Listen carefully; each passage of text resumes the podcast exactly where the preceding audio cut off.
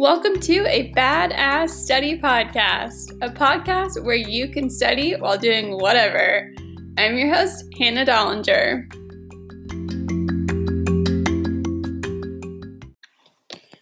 Hello, everyone, and welcome to episode 10 of a Badass Study Podcast. I hope everyone is doing fantastic and is not bored out of their. Wow, I can't even talk is not bored out of their minds. If you are an essential worker, thank you. We seriously need you all, especially um, healthcare workers and um, people in the grocery store and everyone who is doing their part to keep us sane and um, taken care of. So, if you know someone who's an essential worker, thank them today. Um, this has nothing to do with our topic today. So, today we are covering task list item B3, which states to systematically arrange independent variables to demonstrate their effects on dependent variables. I am, of course, I know I say this every single episode, and I know that I say that I say this about every single episode, but I'm excited about this topic.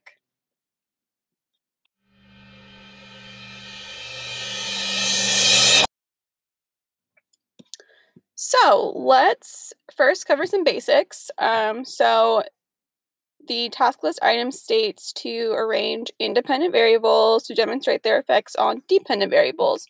So what are those? Um, so the independent variable is the variable that is under study and is being manipulated.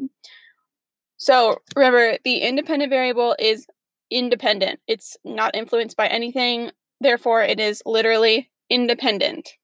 Um, then there's the dependent variable, which is the variable that is changing contingent on the manipulation of the independent variable and is being actively measured and recorded. So, again, remember the dependent variable is dependent on the independent variable. So, this is normally um, a behavior of study in our field. Um, the, the dependent variable is typically a behavior which makes sense. We are measuring behavior all the time. And then the independent variable is usually, um, you know, is some some kind of treatment. Okay, so the task list states to again systematically arrange the independent variable to demonstrate effects on the dependent variable. So how in the world do we do that? When you're planning for any treatment or intervention, the goal is experimental control. Remember that. The goal is experimental control. So, what is experimental control and how do we achieve that? Cooper defines experimental control as being achieved when a predictable change in behavior, the dependent variable, is reliably produced by the systematic manipulation of some aspect of the environment, or the independent variable. And Cooper also states that an experiment that shows convincingly changes in the dependent variable are a function of the independent variable and not the result of uncontrolled or unknown variables is said to have a high degree of internal validity. So basically, experimental control is the extent to which an independent variable and only the independent variable causes changes in the dependent variable, while internal validity is the extent to which we know that the manipulation of the IV was the only cause of the changes in the DV. So, experimental control equals high internal validity, which therefore demonstrates a functional relation. A functional relation, remember, is eh, basically uh, changes in x, co- or wait, yeah, manipulation of x caused changes of y. So we have internal validity. So it, is there external validity? Um, yeah. So external validity is defined as is defined by Cooper um, as the degree to which a study's results are generalizable to other subjects, settings, and or behaviors. I'm not going to talk much about this because it's really not a part of this task list item, but it's still important to know that there is external validity, and you do need to know that for the exam.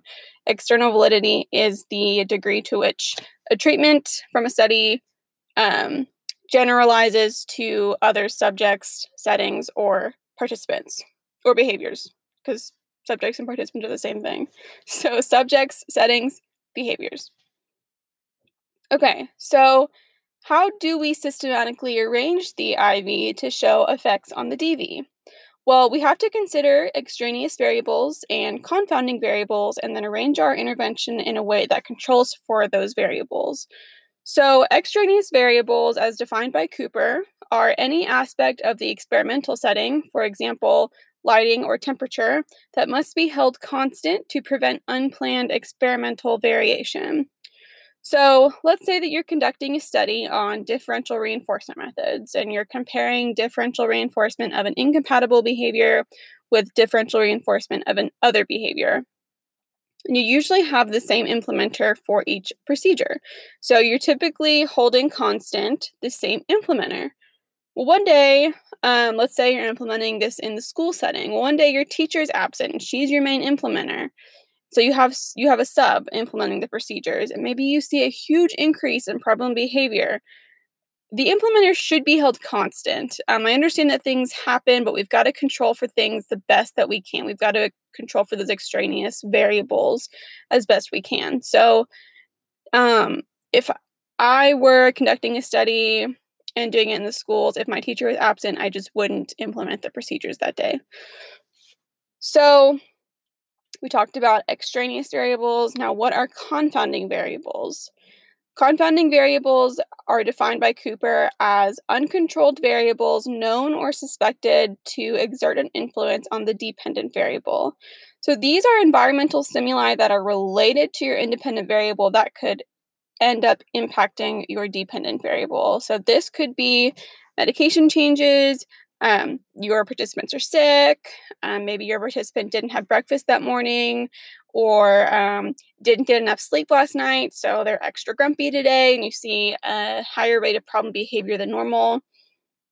So, um, let's say that you're conducting a study on functional communication training and you're comparing two different methods to teach it in the most efficient or the quickest way possible. So, you've given your participants' parents strict instructions not to practice FCT or run trials at home for now. But participant one participant one's babysitter was running trials with him the other night and didn't get that memo. And now participant one is showing rapid acquisition of FCT with both methods. Um, so that would be an example of a confounding variable. So, we're going to talk about some threats to internal validity, which um, basically those extraneous and those confounding variables can become threats to our internal validity. And there are several kinds of threats to internal validity. And I'm going to be quoting, or not quoting, but I'm going to be talking um, a lot about this. All this information came from my textbook, um, Single Case Research Methodology by Ledford and Gast, which I'll obviously, of course, um, put that citation in the show notes for you if you are interested in learning more about this stuff. And if you are taking um, a single case design research class, you'll you'll probably reference this book at some point. Um, this is the book that I use to study single case. Um, or your professor might have a different textbook. Anyways, um, so let's take a quick break and then we will talk all about our threats to internal validity. Uh, yeah.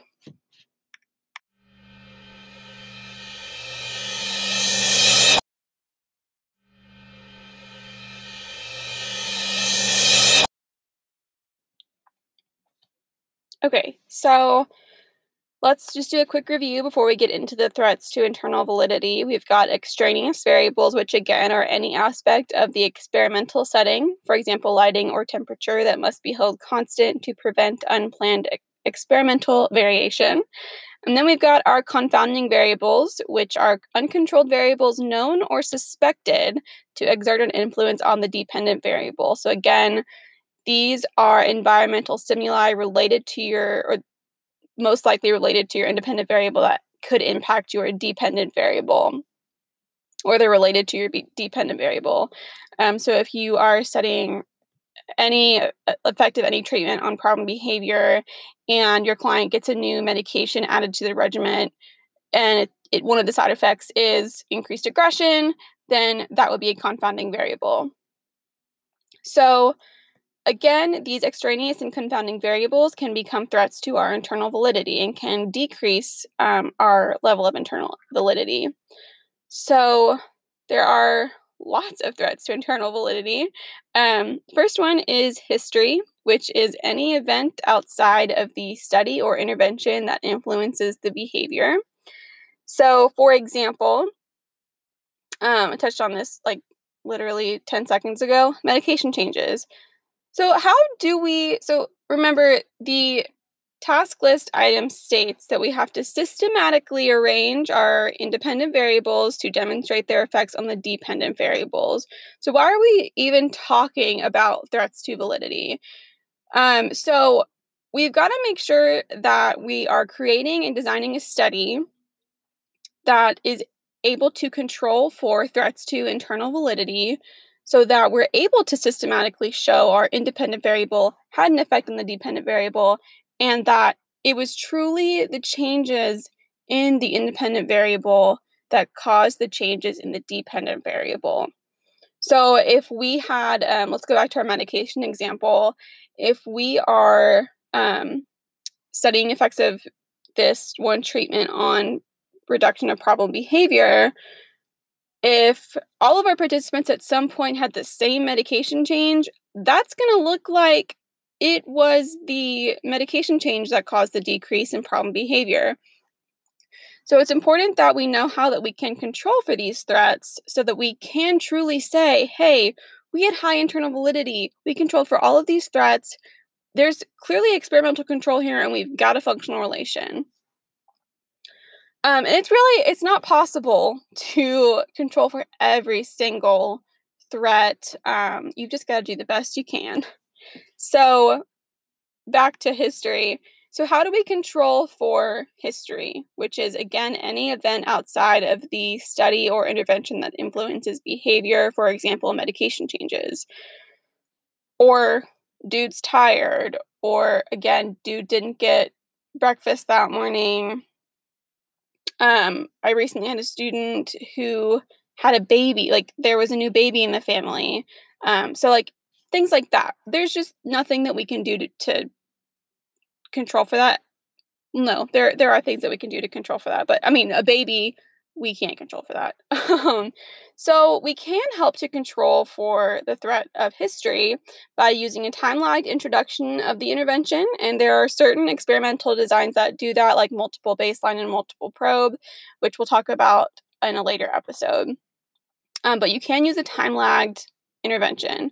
You can also withdraw the intervention and reintroduce the intervention using a withdrawal design or an ABAB design which again we'll talk about in future episodes. And keep communication open with parents and caregivers. Um, so, my student that had a baby, or the student did not have a baby, but his mom had a baby, um, he engaged in high rates of aggression. So, we were a little bit concerned about how uh, mom having a baby at home was going to impact that. So, but we kept communication open with mom and when she was you know having the baby and what days um, student was going to be out. Um, you can also talk with parents about like hey um, we are running a study in this classroom like after you get consent and all that and um, you can tell them like please don't practice um, spontaneous communication at home or like please don't practice trying to elicit spontaneous communication please let us know if you're doing any medication changes anything like that. Okay so next one is maturation. So it is as it sounds. It's the normal developmental process of the individual that can affect behavior change. So things like puberty um, things like if you're doing early intervention those kids grow fast and a lot of stuff is going on. So it's just the natural um, developmental process that affects behavior change. So, how the heck do we control for that? um, similar to previous threat, so similar to history, you can use a time lagged introduction of the intervention, you can withdraw and reintroduce the intervention, or you can use brief interventions. Um, so, if you are if you are concerned about your participant hitting puberty or something, you know, just do it for like a couple months or so if you can. Um, okay, next one is testing. So, this refers to the influence on behavior that repeated testing has.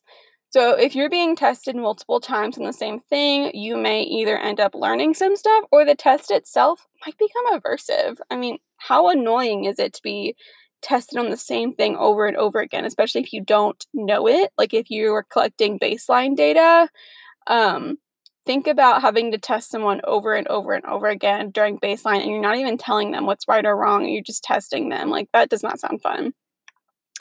So, testing can either be facilitative or inhibitive. Facilitative would be when repeated testing could improve the results, um, or you could have an inhibitive effect, which decreases performance. So, they're obviously opposites. So, how do you control for that? You can use probes instead of testing repeatedly.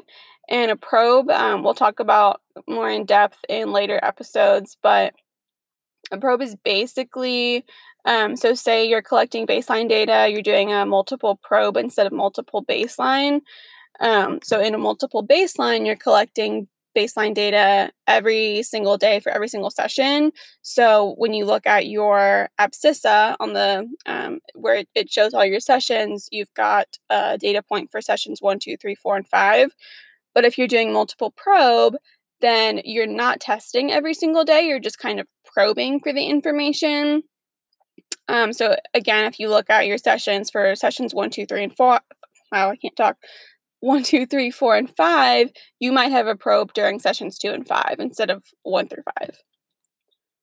Um, you can also introduce the data collection mechanisms before you begin the study so that they're familiar with it, and you can test as little as possible which is hard when you're trying to collect data for your baseline phase. Um, so, again, multiple probe, I think, would be your best bet for controlling for that threat.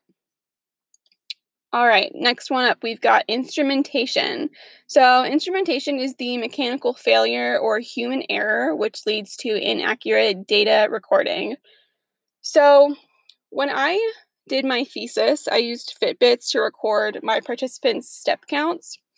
And um, let's say, well, actually, this did happen one time. One of my participants just took their Fitbit off um, halfway through the day. So it looked like he had like 2,000 steps when in reality he really could have had 8,000. I have no idea because he took his Fitbit off halfway halfway through the day. So that was an instrumentation error or maybe the Fitbits just stopped working. That would be an instrumentation error era error. Um, so uh, an example of this could also be observer drift. Remember when this is when your observer begins to fade away from the original definition of the behavior that you're studying. That would be human error, leading to inaccurate data recording. You could also have poor training. Um, so maybe you didn't train your data collectors properly, and therefore they're not collecting data accurately. So, how do you control for instrumentation? Well, uh, collect IOA data so that you make sure all of your observers are on the same page with the uh, definitions and will end with collecting data. But this way, you can detect observer drift.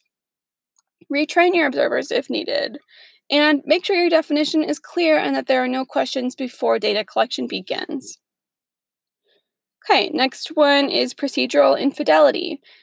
This occurs when there's no when there is an inaccurate implementation of the procedures as you plan for them.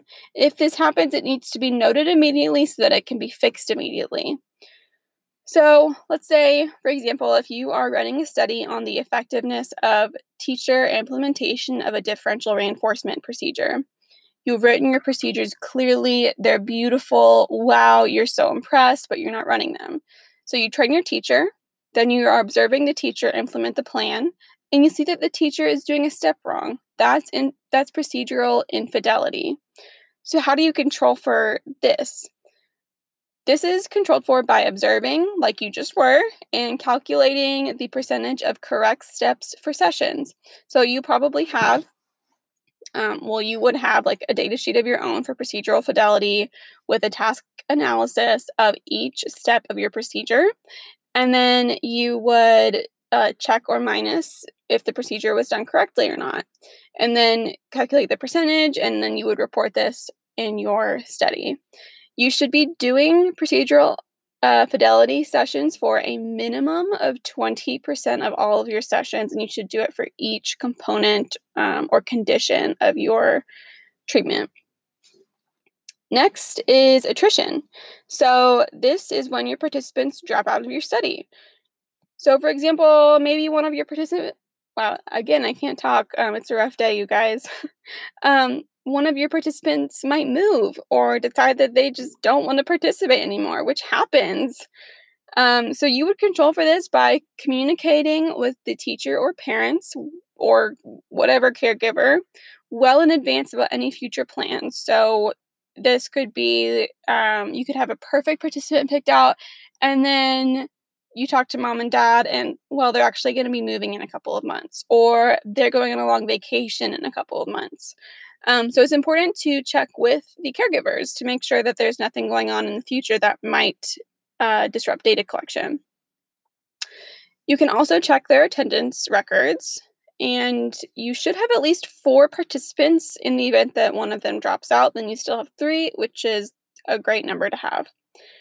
You can also use socially valid intervention. So parents are likely, they, they've got buy in and they're likely to keep participants in the study. All right, then we've got multiple treatment interference. So, this is the effect of one treatment on behavior being influenced by another treatment in the same study.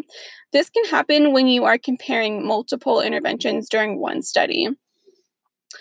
So, you there are a couple effects that this can have. So, there's um, sequencing effect, which is when the order of interventions influence the effects. Um, and then there's carryover effects, which is when the order of interventions is not what's influencing things, but rather there's still a relation between adjacent conditions. So it might seem like, so if you're running a functional analysis, um, if you are doing like escape for one and then you're doing attention, it could look like your attention condition is still the escape condition, so you could be having some carryover effects. So, how do you control for this? You clearly define each condition and then counterbalance your conditions, which is when you have one participant maybe um, have the order of interventions like ABC, ABC, and then you have another participant have their order of interventions like ACB, ACB. So it doesn't look like the order of the intervention is what caused the change in behavior. Okay, we've also got data instability as a threat to internal validity. This is literally as it sounds. Your data are not stable or they're highly variable. This can indicate that there's another confounding variable at play and that you don't have experimental control. Um, so, how do you control for this? You can vary your condition lengths across time and extend your data collection. So, with my thesis, um, again, I did trying to like giving a goal a step goal and then seeing how that impacted total daily step counts for my participants. And my data were so variable, especially during baseline. It took so long to see stable data in my baseline condition. So I had to extend my data collection, and it went way longer than I thought it would. Um, finally, we have adaptation, which is when the participant's behavior differs from the true natural behavior due to novel conditions. So, for example, you get a call from a teacher that this one student is super aggressive, and you go to observe, and he is a beautiful angel, and it's because he knows you're in the room. That is actually an example of Hawthorne effect which again is when the participants' beha- observed behavior isn't representative of the natural behavior because they know that they're part of a study or they know they're being observed. Um, so, how to control? Actually, let me back up. Let me give you another example. Um, so, whenever we had clients come in in the severe behavior for running a functional analysis, um, we saw a lot of adaptation. So, we saw we were getting reports of like high levels of problem behavior in the home and then we'd bring them into our clinic to do an assessment and a functional analysis and we just didn't get the same levels of problem behavior that mom and dad were reporting because they don't know our clinic. This is a totally new clinic to them. Um, they've got new people in the room new people that they're interacting with. They're not gonna do the same stuff that they do when mom and when mom and dad are there. Um, so how do you control for that? So you can familiarize the participant with the experimental conditions. Um, you could go sit in the room for a while. You could take data across multiple days. Um, with your classroom example, you could sit in the classroom or get familiar with the participant for several sessions before you even start taking baseline data. Um, my friend did, or two of my actual uh, cohort members, or uh, like they were two girls in my cohort, they were doing their thesis theses on um, functional analysis versus versus the ISCA, which is the interview informed synthesized contingency analysis, which, as it sounds, combines all contingencies into one. So instead of uh, where there's an FA where you do um, control condition, you do a uh, gosh, I'm blanking. You do a control condition, intention condition, escape condition, and then a tangible condition in the ISCA, you combine all those conditions into one test condition. Anyways, I'm getting off topic. Um, but they were doing, I think they did like six, either four or six different assessments with each participant. So each participant either went through two or three rounds of the ISCA and also two or three rounds of the functional analysis. And um, so once they were kind of getting used to seeing us and they were used to our clinic, we did start seeing higher rates of problem behavior. So they did they controlled for that well because you did get to see a true repre- representation of their levels of problem behavior and it might not have been what similar to like what was going on at home, but it was still we were we were seeing um higher levels of problem behavior which we weren't before when we first did the couple, the first couple assessments.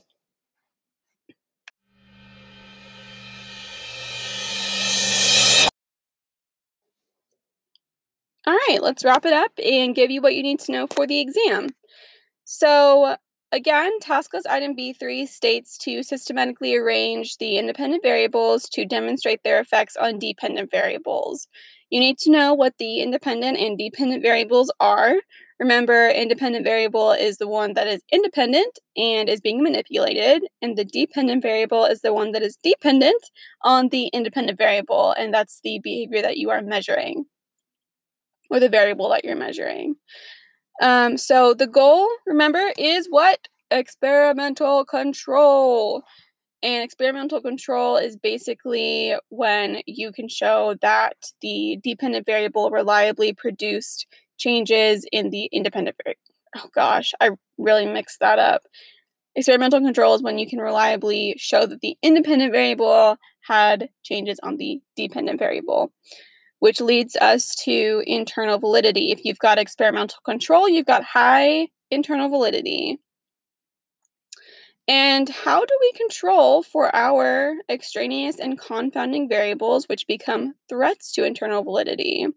We've got history, which is anything outside of the study that influences behavior. We've got maturation, which is the normal developmental process of the individual that affects behavior. We've got testing, which is the repeated testing and the impact that has on behavior. We've got instrumentation, the mechanical failure or human error that leads to inaccurate data collection. Procedural infidelity, when there's inaccurate implementation of the procedures. Attrition, your participants drop out. Multi treatment interference, the effect of one treatment on behavior being influenced by another treatment in the same study. Data instability, as it sounds, your data are not stable, they are highly variable. And last, we've got adaptation. Participants' behavior differs from the true natural behavior because of novel conditions. So you will need to know that for the exam. You should be familiar with how to control for each threat to internal validity as well. If you want more information, um, I referenced two textbooks this time. I'm getting crazy. Um, I referenced Cooper, and I will, of course, put the page numbers in the show notes. There are a lot of page numbers for this one because there was a lot of terms that you needed to know. Um, and I also referenced the Ledford and Gast text, which I will put the citation and page numbers in the show notes as well. Um, so I'm thinking about coming out with some practice questions on the Instagram, and um, so I'm gonna. I'll actually be getting my wisdom teeth out tomorrow, so I'm pre-recording this. Um, so I will probably be so so bored and um, put together some practice questions, or maybe I'll just zone out and watch TV. I don't know. Um, if you want to contact me, of course, email at abastudypodcast at gmail.com with corrections, feedback. Um, if you just want to say hi, I'd love to talk to you about ABA. Um, you can also check out the Instagram at ABA Study Podcast. And um, I had someone reach out and give positive uh, reinforcement, like some really good feedback about how how this has helped motivate her. And guys, I am so happy. Um, that's the kind of feedback I'm looking for. Um, on the next episode, I am going to be talking about obviously task list item four, but I was not prepared and didn't put it. Oh, it's withdrawal and reversal designs. Yay! Um, that is what I used for my thesis. So I obviously am so excited as I am for every topic and every episode. All right, you guys, stay safe. Uh, thank an essential worker and support local businesses and uh, go study and leave a five star review. Okay, bye.